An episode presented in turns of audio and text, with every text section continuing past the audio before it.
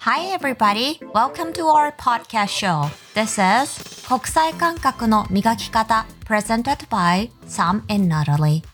今回のお話は英語圏に滞在して過ごしていれば必ず英語やその他の言語が上達するわけではないその理由と私たちの夫婦喧嘩がどんな風に行われているかということについてお話をしてみました。どういう過ごし方をすれば効率的に語学能力を向上させられるか、もしあなたが国際結婚したらどういう生活になるか、シミュレーションの参考になりましたら嬉しく思います。それではどうぞ、Let's get started!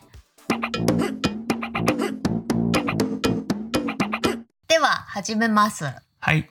今日は英語圏にずっと住んで何十年って住んでる人とか、国際結婚で旦那さんとか奥さんがネイティブ英語スピーカーでもさ、必ずしもその相手の人とか長く住んでる人が英語がめちゃくちゃ上手かって言ったらそうじゃないよね。そうじゃないと思うね。うんなんかみんなやっぱり同じ言葉ばっかり使ったら、なんかその人の話だけなんか上手にできるけど、でも他の人と喋ったらもう分かんない時が多い、ね。国際結婚してるカップルでさ、まあ、奥さんが日本人っていうケースが多いけどうん。旦那さんと奥さんとの間ではコミュニケーション取れてるけど第三者になったら全然英語喋れないっていう人意外といるよねあ多分中国人もっといると思う。あそうだなんかねやっぱりみんななんか自分のコミュニティに生活して、うん。例えばなんかこっち隣組となんか富士屋っていうところで買い物行ったりとか、日本人のコミュニティとあ日本のスーパーマーケットだね。うん。全然英語喋らなくていける？そうだね。レジの人も全部日本人で日本語が喋れるもんね。うん。だから例えばリッチマン中国人多くて逆に英語だけでも生きていけないかも。だって私もスーパーでお魚屋さんとかでお魚買おうとしたら店員さん英語も喋れなくて結局中国語でオーダーして。ミートカット、ブッチャーない。そうそうそうそう。でこの魚くださいとか言わないと通じない。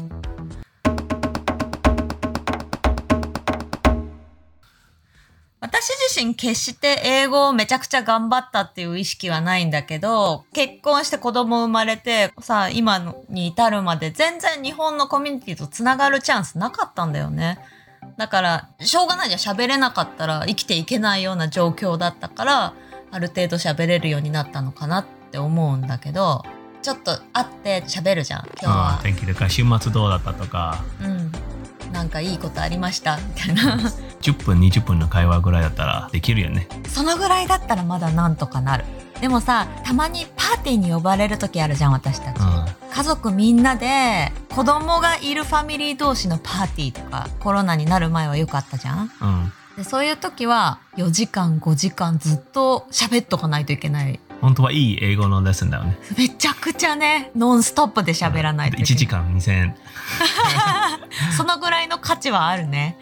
去年のさ子供のクラスのお母さんがクリスマスパーティー開いてくれたじゃん家で家族10個ぐらい来て。10家族10家族ぐぐらいらい来て。ベビーシッターさんも雇って2人いたっけ？そうそう、2人いて。子供は子供でベビーシッターさんが見ますから大人はエンジョイパーティーしましょうお酒飲みながら。お酒ワイン飲みながらってね本当もうあちょっと子供見てきますとか言い訳できない状況。逃げれなかったね。逃げれなかった。もう喋るしかないんだってね。結構過酷な英語レッスンだったわあれは。でもやっぱり英語だけじゃなくて、なんか内容はね。そうそれでまたさ保護者の人たちのさもうキャラが濃い。うん。なんか子供の両親結構ダイバースじあんななんであんな風になったんかな？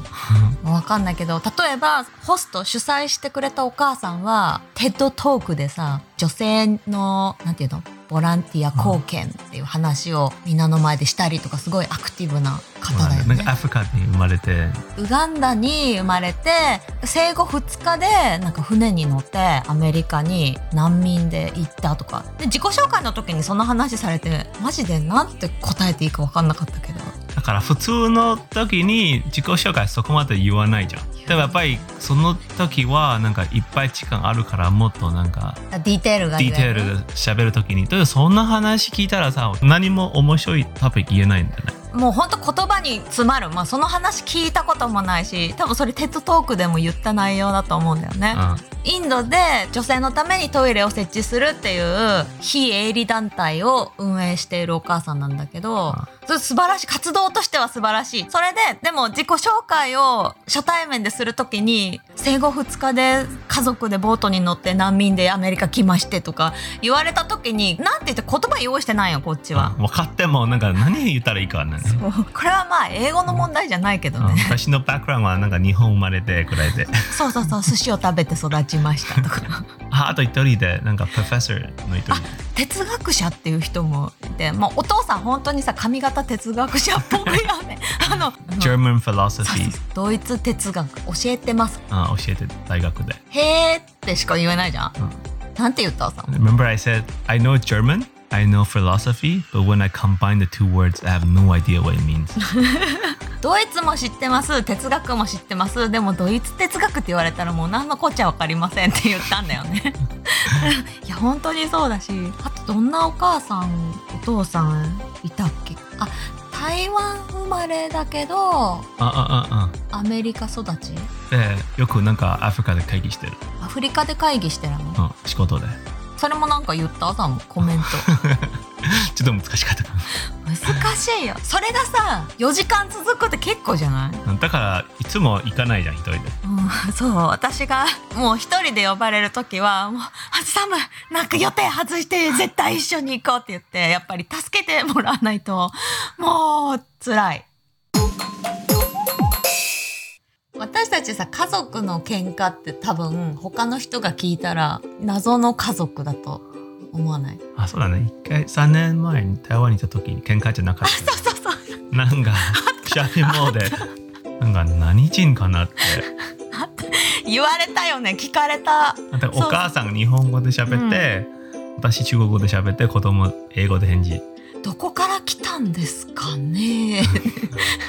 すごい不思議そうに聞かれたよね、うん、だから説明したんだよね。私たちはカナダから来てでお母さんは日本であのお父さんは台湾で子供は英語なんですって言ってあったあったそういうこと。だからやっぱり大人と子供はなんか一番得意、うん、楽に喋れる言葉ずっと喋っちゃうんだよね。特にさ感情的になった時怒った時とか絶対一番楽な言葉で喋るじゃん、だからお母さんが日本語で喧嘩する？私と中国語と英語で喧嘩する、うん、で子供で英語と多分将来フランス語で喧嘩するよね。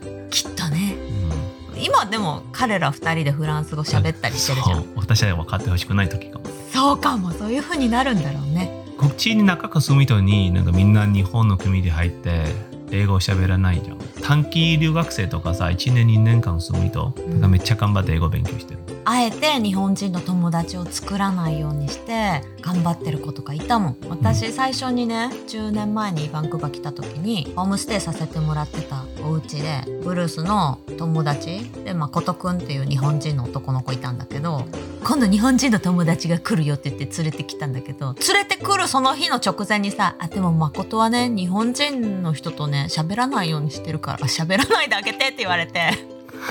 私はさあ日本人来るんだと思って楽しみにしてたのにすっごいこう私のもう対角線上っていうか一番遠いところで誠くんは遊んでた。だから喋らないようにしてあげてちょっと寂しかったんだけど、うん、でもそのぐらいしないとやっぱりストイックに勉強って難しいのかもね。すごい日本語になっちゃうね、うん、自分に甘えが出てしまうのかも。聞かれたことがあるんだよ旦那さんと喧嘩する時はどんな言葉でやってんのって、うん、英語と日本語ぐちゃぐちゃだよね。英語で私。そうサムは日本は負けるもん。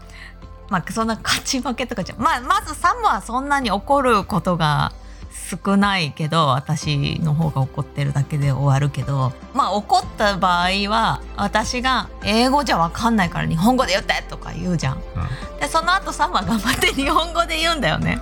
日本語で言うけどちゃんとした日本語じゃないからもうちょっとおかしくなって「ハサム頑張って日本語でちゃんと言ってる」って思ってちょっとこう怒れなくなってしまう。まあね、だから仲良くためによかったじゃん。喧嘩って終わって。そのケースはね。英語全然上手にならない。英語全然上手にならない。なんかサム以外の人と喧嘩しないと。喧嘩ってやっぱ普通にやってるけどねどっちもかなりのレベルがないとできない、うん、そうだね。うん、私もすぐ日本語に流れていっちゃう。いまだに本とかもさ英語で読もうと思ってももう飽きちゃうんだよね。遅いからね。最近はオーディオブックもあるからさ聞くだけだからまだマシなんだよ。うん。だけど日本語で聞いたり日本語で読んだりする方が全然こう記憶の定着率が違うんだよね。図書館行っても日本語の本いっぱいあるじゃん。いっぱいある。でもまあ英語の本しかないやつもあるじゃん。翻訳されてないやつ。そういうやつをちゃんと読まないといけないね。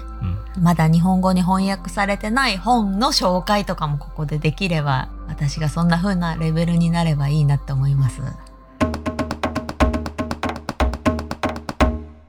今日はねなんでこのトピックをやりたかったかっていうと日本人で日本語勉強しててなかなか上手になれなくて悔しいとか悲しいとか自分のせいだとか結構思い悩んじゃってる人、まあ、私の周りにも多いしきっと多いと思ってる。多いと思う。私も日本語上達ならないとか。あそう。あ大丈夫。あんまり上達するともう面白くないから少し間違ってた方がいいよさんはとにかく英語を頑張りたい人たちを応援したいと思っててやっぱさネガティブな感情もある時あるんだよね。こう恥ずかしいとか。でもそういういろんな感情って全部英語の上達にこううまく利用できると思うので悔しいから頑張ろうとかでもいいしなんか嬉しかったからもっと上手になりたいとか何でもいいからモチベーションを上げるようにうまく自分をコントロールして頑張ってほしいなと思ってこんなトピックをやってみました。皆さんのお役に立てておりましたら何より嬉しく思います。本日も最後までお聞きくださりありがとうございました。また次回の放送でお会いしましょう。さようなら。さようなら。